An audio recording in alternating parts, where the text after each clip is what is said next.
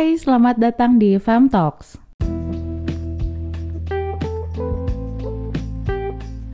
Halo, kembali lagi di episode ketujuh. Kali ini keadaannya sama aku sama Anissa masih belum bisa bertemu. Kemarin aku dapat masukan nih, katanya lebih enak kalau misalkan podcastnya itu uh, berdua. Jadi sudut pandangnya nggak cuma dari satu orang, tapi ada dua orang. Katanya lebih enakan kayak gitu dan tidak menyarankan untuk aku dan Anissa dipisahkan kayak gitu. Jadi aku minta doanya ke teman-teman semua semoga kita segera dipertemukan dan bisa take podcast bareng-bareng. Nah, sebelum masuk ke podcastnya nih, aku pengen nanya ke teman-teman semua. Pernah gak sih ketemu orang atau bahkan kenal sama orang yang punya fisiknya tuh sempurna, tapi doi masih aja kayak ngerasa insecure gitu loh soal fisik kayak misalkan mereka masih aja suka nyari-nyari kekurangan di dalam fisik mereka. Yang sebenarnya itu tuh sangat-sangat minor. Kalau misalkan ada predikat manusia yang mendekati sempurna secara fisik nah dia tuh termasuk salah satunya gitu. Tapi masih aja suka kayak hmm, ngerasa ada yang kurang. They probably have body image issue. Biasanya body image itu erat kaitannya dengan biologi standar Anissa pernah ngebahas di podcast sebelumnya tentang biore standar. Banyak orang yang ngelakuin ini itu untuk berada di standar kecantikan tertentu. Dari usaha yang biasa-biasa aja sampai usaha uh, yang luar biasa dan bahkan ada usaha yang ngebahayain dirinya sendiri. Dan aku pernah mengalami itu. Aku pernah diet uh, sampai turun puluhan kilo. Kalau misalnya teman-teman yang kenal aku pasti tahu I'm a plus woman with brown skin gitu. Dan kulit aku tidak semulus orang kebanyakan orang gitu.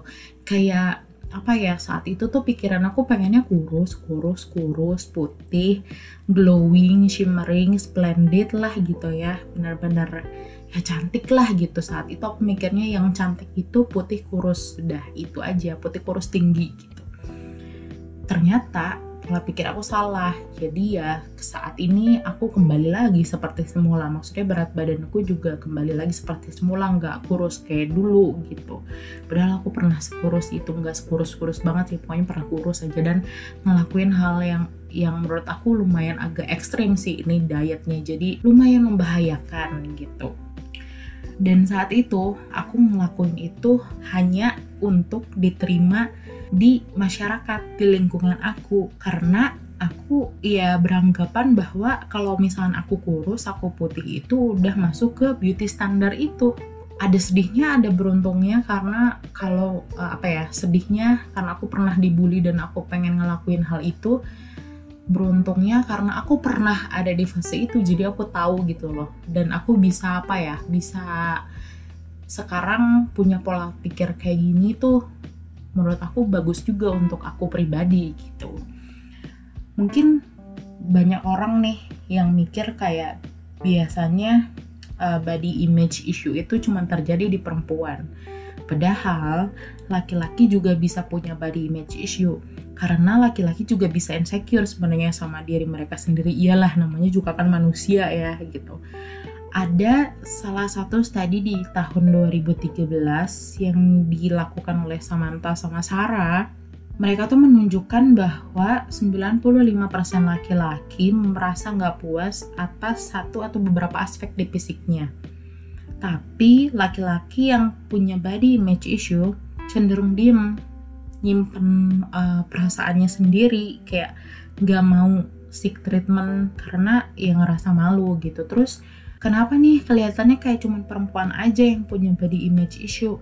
Ternyata di salah satu studi aku lupa namanya dari siapa pokoknya aku sempat baca perempuan tuh yang memang lebih cenderung menginternalisasi hal-hal soal fisik gitu loh. Lebih cenderung ngebawa itu ke perasaan dan pikiran yang lucunya perempuan tuh cenderung lebih body shaming ketimbang laki-laki. Jadi kayak uh, perempuan tuh apa ya lebih bisa nge-scanning fisik orang dibandingkan laki-laki gitu loh. Kayak dilihat nih dari atas sampai bawah oh si ini gini gini gini. Oh yang ini kayak gini gini gini. Tapi kayak lebih julid ah kenapa si ini gini kenapa si ini gini? Itu tuh yang lebih peka tuh adalah si perempuan ketimbang laki-laki gitu. Dan itu kenapa body image issue itu bisa terjadi ke siapa aja? Nggak memandang uh, gendernya apa, gimana bentuk fisiknya, walaupun ada yang kelihatannya tuh udah sempurna, tapi mereka tuh belum tentu bebas dari berbagai insecurity yang menghantui gitu. Jadi sangat wajar kalau misalkan ya ada teman-teman yang kelihatannya udah perfect banget tapi kok masih ngerasa insecure gitu. Karena ya memang setiap orang tuh pasti ada rasa insecure-nya gitu loh. Termasuk aku nih kalau misalkan teman-teman mungkin ada yang beranggapan kayak wah aku tuh anaknya pede abis gitu kayak uh, apa ya kayak nggak pernah nih ngerasa insecure jangan salah aku pun manusia aku pernah ngerasa insecure. Bahkan apa ya kayak ini tuh kejadian akhir-akhir ini aku ngerasa banget ngerasa apa ya kurang percaya diri sama diri aku sendiri. Aku nggak tahu kenapa sih. Cuman aku sedang merenungkan itu semua dan pengen kembali seperti semula. Maksudnya kayak pengen pengen kembali ya udah pede aja gitu jadi sebenarnya body image itu apa? Body image itu adalah attitude, kepercayaan, dan persepsi seorang terhadap fisiknya. Di sini ada dua tipe sebenarnya body image itu ada yang negatif dan ada yang positif. Kalau misalkan seorang yang punya nih positif body image itu biasanya ditandai dengan dia tuh kayak ngerasa puas dan eh, nggak uh, ada kritik berlebih terhadap dirinya sendiri gitu kayak ya udah ini aku seperti ini aku kayak gitu. Menerima dia apa adanya. Terus kayak percaya diri walaupun ya dia nggak sempurna gitu. Kayak ya kayak kulitnya hitam lah atau dia punya badan yang gemuk kayak gitu. Menerima diri apa adanya kayak percaya diri walaupun dia nggak sempurna gitu pede aja udah pede abis gitu. Dan kelihatannya lebih enak malah. Jadi dia sadar bahwa dirinya tuh lebih dari sekedar penampilan di luar gitu loh. Kebalikannya nih kalau misalnya teman-teman nih punya uh, negatif body image teman-teman tuh pasti ngerasa nggak puas. Terus uh, banyak kritik untuk uh, tubuh teman-teman untuk diri teman-teman sendiri. Kayak walaupun sebenarnya itu minor tapi kelihatannya sangat-sangat tidak sempurna kayak gitu. Merasa malu terus juga teman-teman pasti ngerasa bahwa dirinya tuh perlu ada aja yang diubah gitu. Misalkan kayak hidungnya aduh kurang mancung pipinya kurang tirus kayak gitu dagunya kurang lancip kayak gitu gitu body image itu bisa berpengaruh terhadap kesehatan mental kita apalagi yang punya negatif body image. Karena ya dia kan ngerasa nggak puas dikit-dikit insecure terus ngerasa ada sesuatu yang harus selalu dirubah. Kebayang gak sih kalau misalkan teman-teman sampai depresi gara-gara body image? Kan sedih ya maksudnya kayak ya ampun itu tuh bikin pusing diri teman-teman sendiri. Terus juga mempengaruhi kesehatan fisik pastinya kan jadi karena depresi terus sakit misalkan kayak iya amit-amit gitu separah itu gitu. Yang paling ekstrimnya adalah orang yang punya negatif body image juga bisa memiliki body dysmorphic disorder, yaitu obsesi melihat refleksi diri kita di kaca dan pinpoint kekurangan tubuh yang sebenarnya minor. Itu sih yang paling parah. Nah, body image seseorang itu banyak dipengaruhi oleh faktor-faktor luar. Yang menurut aku paling sangat berpengaruh itu adalah media. Baik itu TV, kayak TV, majalah, terus media sosial apalagi lingkungan keluarga banyak keluarga-keluarga mungkin yang masih belum paham dan uh, ya masih belum paham tentang body image issue jadi masih seenaknya aja ngomen-ngomen orang seenaknya aja ngasih kritikan gitu walaupun ya mungkin niatnya baik ya tapi um, gimana juga kan pasti relate nih kalau masalah keluarga. Terus juga pertemanan walaupun uh, sekarang-sekarang kan orang udah banyak yang teredukasi juga ya masalah body image tapi uh, pasti ada aja nih temen yang nyeletuk masalah-masalah yang menyinggung ke daerah-daerah body image, ya kan? Dan yang ketiga itu ada disabilitas. Nah, orang yang memiliki disabilitas banyak yang memiliki body image issue karena di society dan media mainstream itu mereka biasanya minim exposure. Pun kalau diekspos yang ditampilkan hanya sisi negatif dari disabilitas. Itu miris sih. Yang laki-laki merasa ringkih dan nggak cukup maskulin karena masculinity standar yang ada di masyarakat tuh menggambarkan laki-laki tuh harus kuat dan maco gitu yang perempuan karena biasanya nih beauty standar yang ada mereka ngerasa keadaan fisik mereka tuh nggak sesuai dengan uh, standar kecantikan itu. Akhirnya kayak ngerasa nggak cantik ngerasa nggak percaya diri kayak gitu. Nah menurutku kayak media mainstream yang tadi udah aku ceritain itu tuh sangat berpengaruh kan. Teman-teman pasti tahu lah kayak Instagram, TikTok yang gitu-gitu tuh sekarang udah banyak konten-konten yang nyerempet-nyerempet ke beauty standar yang bikin orang insecure dan lain-lain.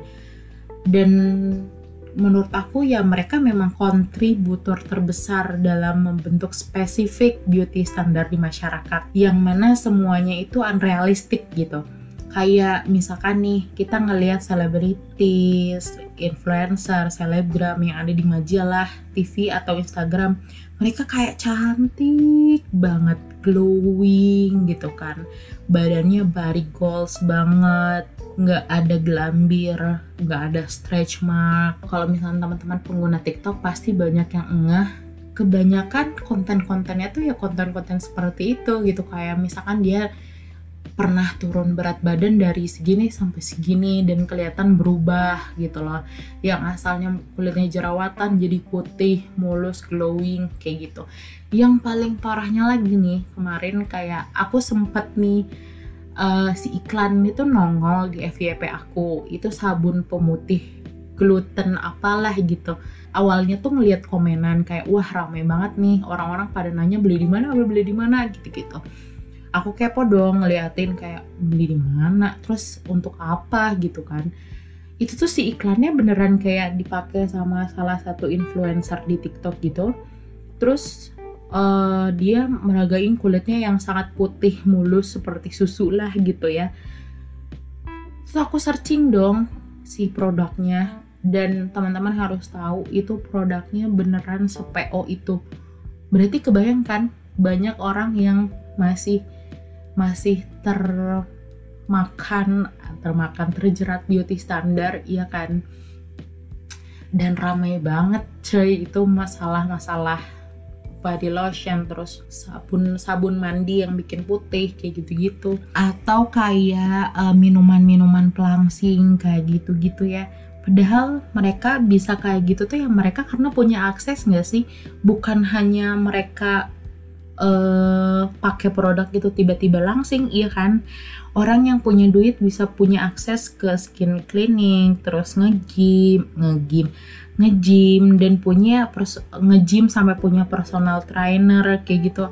Terus provide nutrisi dan gizi yang cukup bahkan bisa sampai operasi plastik, iya kan? Sedangkan sedangkan tuh ya in real life gitu nggak semua orang punya kestabilan ekonomi yang sama belum lagi tampilan mereka di foto atau video yang udah diedit. Teman-teman pasti tahu kan kayak sekarang tuh zaman apa ya foto-foto tuh bisa diedit sampai mulus semulus itu gitu. Bahkan filter-filter Instagram aja sekarang cantik-cantik kan. Terus akan-akan tuh mereka semua sempurna tanpa pori-pori gitu. Padahal in real life mereka juga yang gak gitu-gitu amat. Jadi nggak usah kemakan sama uh, Instagram sama influencer kayak gitu-gitu. Karena semuanya bisa diedit teman-teman gitu. Jadi jadi ayolah gitu. Nggak usah terlalu termakan sama beauty standar. Kalau misalkan nih kayak temen-temen berniatan untuk pengen menurunkan berat badan itu tuh jangan cuman berpikiran untuk diterima di lingkungan. Ini juga nasihat untuk aku pribadi gitu ya. Jangan cuman pengen diterima di lingkungan. Ah, tapi rubah main uh, apa pikirannya. Kalau misalnya teman-teman pengen kurus ya ubah pola hidupnya gitu dengan kayak ubah makanannya rajin olahraga. Itu menurut aku lebih lebih baik nggak sih gitu ketimbang teman-teman coba diet yang ekstrim kayak gitu-gitu kan kita belum tentu kuat kalau orang-orang misalkan nih kayak OCD yang gitu-gitu ya mereka kuat karena mereka udah terlatih. Kita kan belum tentu bahkan kemarin kan sempat ada yang meninggal juga gara-gara OCD serem gak sih kalau misalkan udah kayak gitu? Jadi mending kayak makanan makanan yang uh, sehat aja sayuran kayak gitu. Dietnya apa ya kalau misalkan teman-teman kurus atau teman-teman berkurang berat badannya ya itu adalah bonus karena teman-teman udah menjalankan hidup sehat. Iya nggak sih? Nah selain media nih beauty industry terus fashion industry juga berkontribusi ke body image issue yang dimiliki banyak orang. Mereka kayak bikin kita uh, jadi ngerasa insecure sama fisik kita sendiri. Karena mereka terus menerus ngasih lihat nih model-model yang mulus putih yang yang ada tulang pipinya yang nggak ada pori-porinya. Terus mereka ngambil untung dari insecurity kita dengan cara menjual produk-produk yang kiranya nih bisa menutupi ketidakpuasan kita terhadap fisik gitu.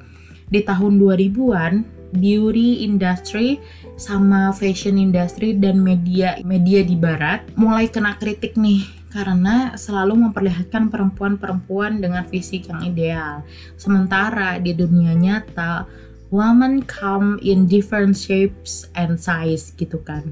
Lalu muncullah campaign body positivity.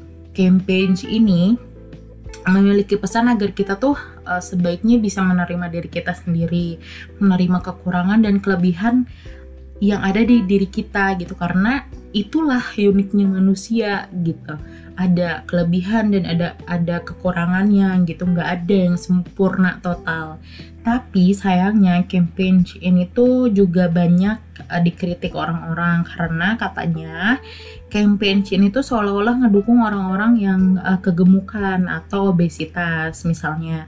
Untuk kayak ya udah pasrah aja sama kondisi. Nah ini yang aku bilang tadi kalau misalkan kan uh, ya aku mengakui ya bahwa kegemukan juga nggak baik untuk kesehatan. Kita jadi nggak bisa beraktivitas se-energik teman-teman yang lain misalkan karena badannya berat atau apalah gitu.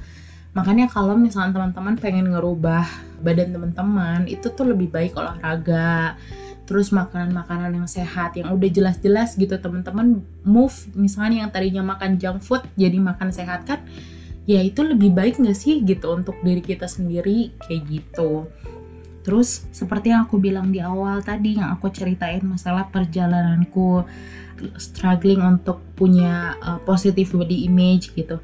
Semua usahaku biar ada di standar itu akhirnya bikin capek. Dan ya memang secapek itu gitu dipikir-pikir kayak ngapain juga gitu.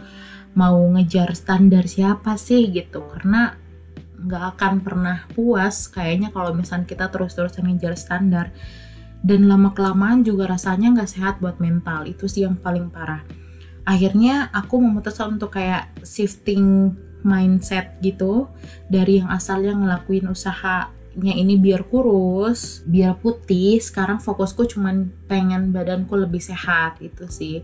Pun kalau misalkan kurus ya itu tadi bonus.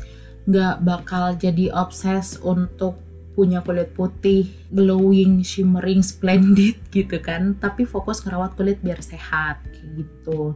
Terus apa nih yang bisa kita lakuin? Kalau menurut aku, rasanya sulit ya kalau misalkan kita memaksakan sistem untuk akhirnya waras dan punya view yang positif soal fisik orang.